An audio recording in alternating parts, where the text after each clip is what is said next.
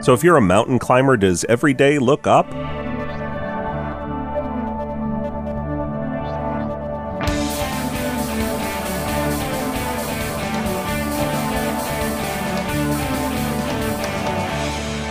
It's time for Cool, Weird, Awesome, where every day we try to climb a little bit higher.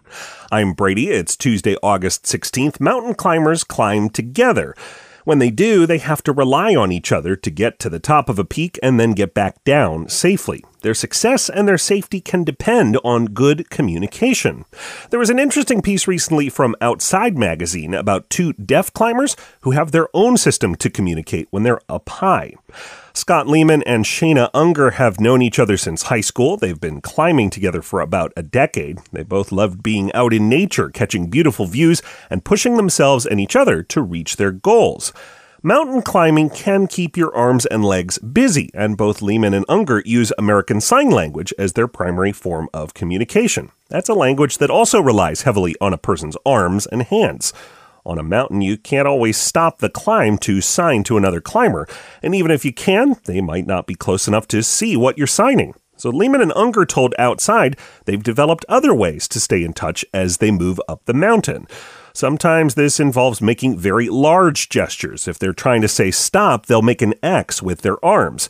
If they're roped together, either of them can get the other's attention by pulling on the rope three times rope or no rope, they look in each other's direction every few minutes to see if there's anything they need to discuss. They've also used smartphones as well as pen and paper to communicate with other climbers. Unger and Lehmann are planning to climb the highest peaks on each continent known as the Seven Summits. They've said they didn't have any deaf climbing role models when they started, but it appears future deaf climbers will. If you want to learn more about these climbers, we've got a link to the feature on them by Outside Magazine at coolweirdawesome.com. But if mountains aren't your thing, how about an island? We've got some for you after this. You can listen to Cool Weird Awesome wherever you get your podcasts.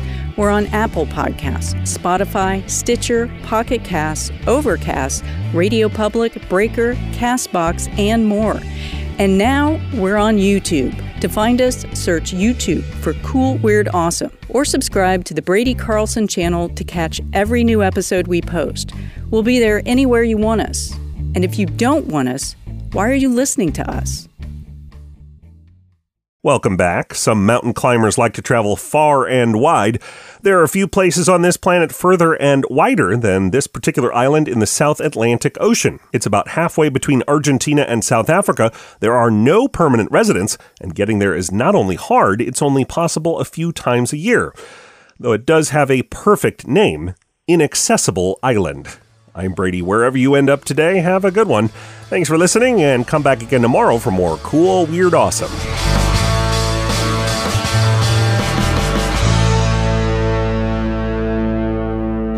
Another helpful Brady Carlson project.